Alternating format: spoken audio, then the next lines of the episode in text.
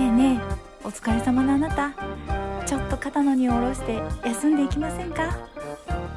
ここに来ればあら不思議。肩も楽に軽くなっちゃうよ。知らんけど。さあアキオリエの「レッツパイナポーレディオ」始まるよ。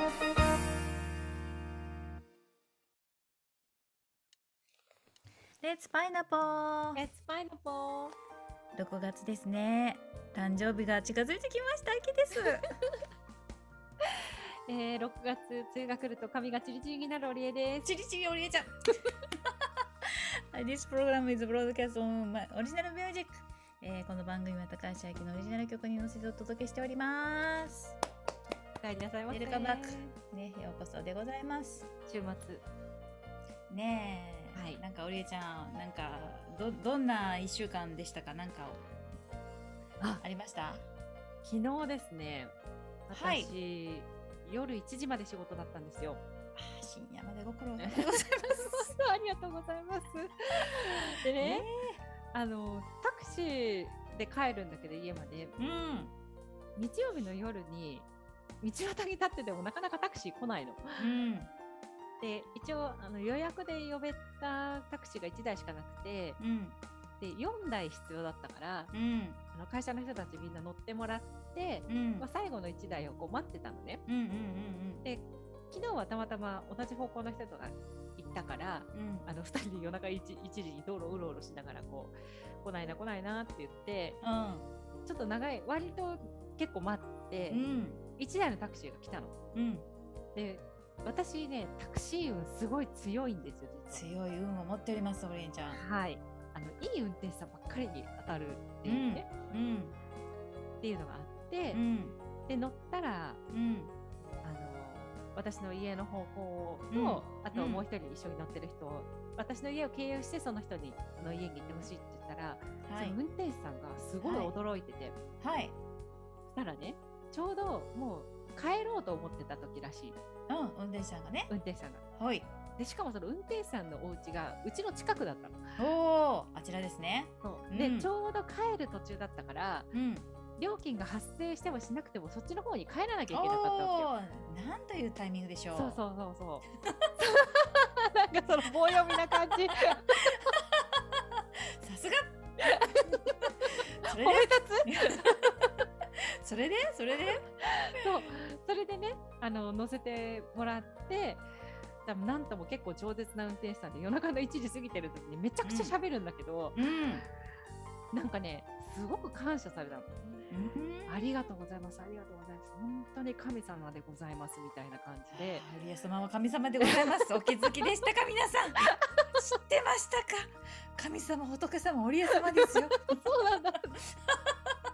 神様仏様おリエ様でございます、ね、はい、そうでございますありがとうございます。で、で、調子狂うな。乗って乗って乗って乗って。乗って。はい。でこう高速に乗ってもらってね、うん、まあ、ちょっとショートカットして帰ったんですけど、うんうん、もうなかなかね、うん、こう乗って、うん、神様ですって言われることってまずないし、うん、こうまずねその時間に、思いっきり全身全霊の感謝を込めてタクシーを運転してる運転手さんがすごいなと思ったの。うん、もう本当はあのなんか昼間はすごく調子が悪くてなかなかお客さんに乗ってもらえなくて結構大変な一日だったらしいんだけど、まあ、締めくくりに、はい、あのそういいあのしかもこう長い距離のね、うん、うん、長い距離だったから運転手さんにとってもそうそう待ち望んでいた。やつだったわけですよ私がね。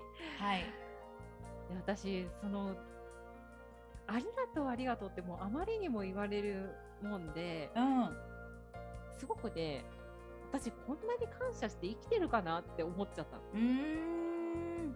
うん。私はただたまたま来たタクシーに乗って、うん、帰っただけなんだけれど、うん、こんなに感謝されることないし、その運転手さんが感謝の気持ちを持ってこんな夜中までしかもタクシーの運転手さんってすごい勤務時間長いからなんかね16時間勤務ぐらいなんだよねタクシーの運転手さんって。でずっと緊張をあの持って緊張感持って運転しなきゃいけないし、で運転手さん聞いたの？うん。運転手さん運転士になって20年って言ってたからほ20年間そのうん。1年目の時からそういう感謝の気持ちを持ってお仕事されてたんですか？ってうん聞いたの。ううん。うんいい質問だね。いい質問。そしたら そしたら？いやこの話しちゃうとあのものすごいあの50キロ先まで行って帰ってくるぐらいの物語があるからなかなかあの一言話せないんだけどうんでも初めからそうだったわけじゃないんですよって。